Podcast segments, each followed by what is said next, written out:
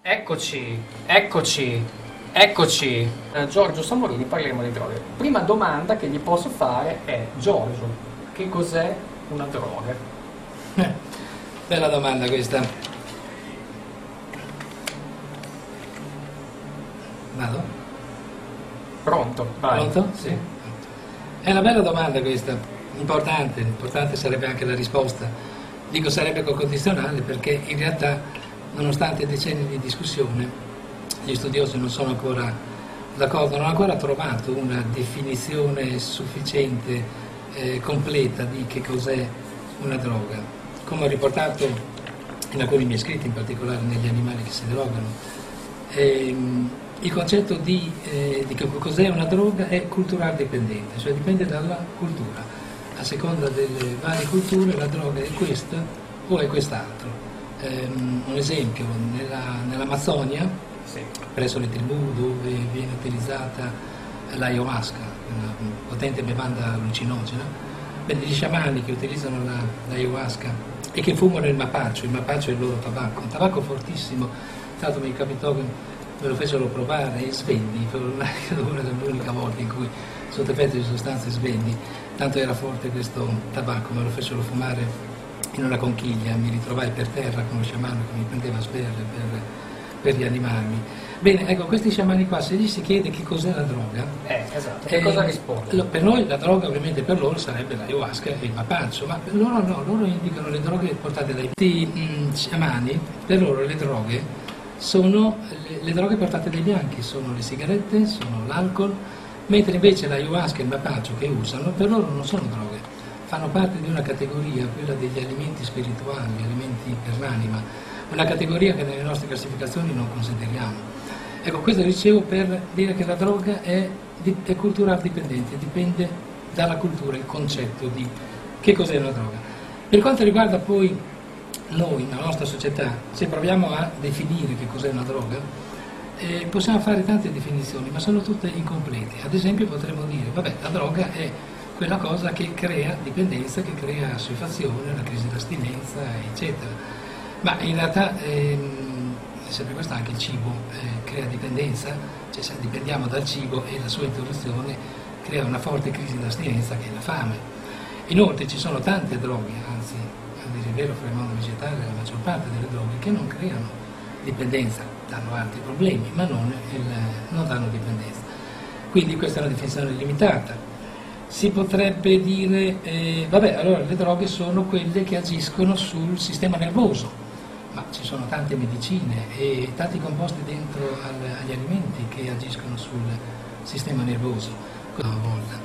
Ma le, le droghe non sono solo le sostanze, eh, le droghe sono anche i comportamenti, anzi sono più legati ai comportamenti che a delle sostanze, lo vediamo adesso anche con le nuove tecnologie, internet, eccetera, quanto ci si può drogare, fra virgolette, di questi, di questi strumenti. In realtà è la persona che si comporta in un certo modo che quindi eh, fa in modo di essere un drogato di questo o di quest'altro, della religione o di altre cose. Sì, effettivamente è così. Sei?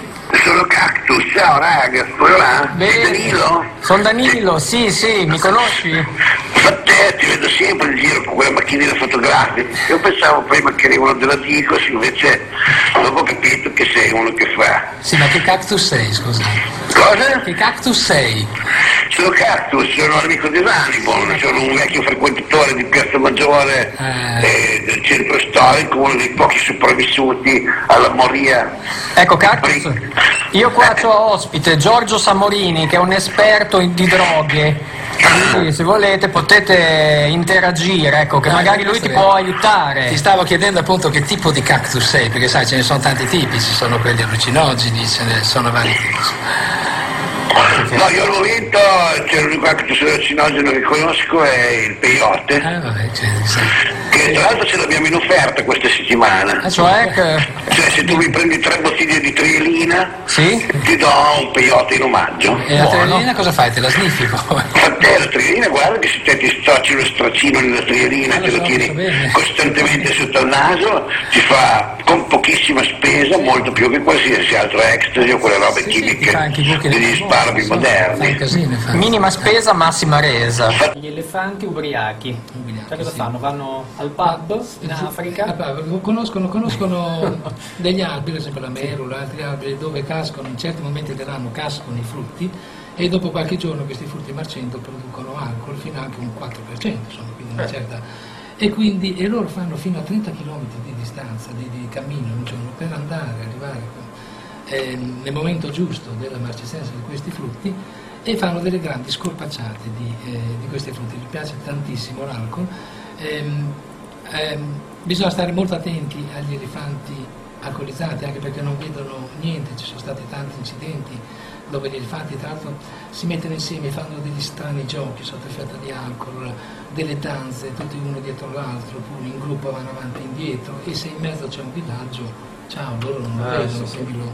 Lo, lo- tirano giù. Come si dice a Bologna, tiranzo in corsa. Sì, in corsa, esatto. Negli animali inferiori, ad esempio le formiche, è stato scoperto un comportamento veramente bizzarro di alcune specie di formiche, in particolare la formica gialla, l'Asius flavus, ehm, e la lomecusa, cioè ha una droga questa formica che non è un vegetale, è un insetto, è un coleottero anzi. Un- Come un Pav- Pavlidis, un coleottero. un coleottero abbastanza grosso. Sì, sì. Bene, quando vicino al formicaio le formiche incontrano questo coleottero, in, in qualche modo lo catturano e lo, ehm, il coleottero va verso eh, il formicaio dove gli fanno una porta più grande, lo fanno entrare, poi le chiudono la porta, lo mettono dentro una stanza dove alla fine ci rimane la porticina per le formiche, quindi questa lomicusa, questo coleottero è bloccato, è prigioniero di questa- in questa stanza. Cioè, come Bin Laden. Lo accudiscono, eh, lo puliscono, gli danno da mangiare, in certi momenti addirittura li fanno riprodurre all'interno. del- E in cambio, in cambio, fra virgolette, le lomecusa producono nei tricomi, cioè nei piedi delle gambe, producono un essudato, delle goccioline dense e le formiche a turno, brave, brave formiche, no? a turno entrano dentro queste stanze che potremmo considerarle ironicamente le loro, le, le loro osterie no? e bevono queste goccioline, e sballano, sballano di brutto, si vede proprio che tremano sulle loro gambe, non beccano la porta, sbattono contro le pareti, hanno uno stato confusionale che dura tra i 50 e i 60 minuti. Come Comunque- le nostre legislature. Per quanto riguarda le api, sono noti un po' in tutto il mondo dei mieli psicoattivi, cioè delle api che ehm, vanno a mangiare il nettare di determinate piante psicoattive e quindi il miele che poi eh, producono nei loro alveari risulta psicoattivo, a volte risulta tossico ma diverse volte risulta eh, psicoattivo. Questo è noto già dalla storia, Ehi, abbiamo anche dei dati di Senofonte, Plinio, che parlano di intossicazioni di armate romane appunto che avevano mangiato il miele che si trovano tutte sballate che quindi non possono, non possono combattere. Sono anche utili. Ci sono casi dove crea una dipendenza di tipo patologico, cioè dove la dipendenza inizia a invalidare la vita della persona, eh, la vita relazionale, la vita economica, lavorativa, ehm, in questo caso non la vita fisica, di solito sono le droghe che creano problemi fisici.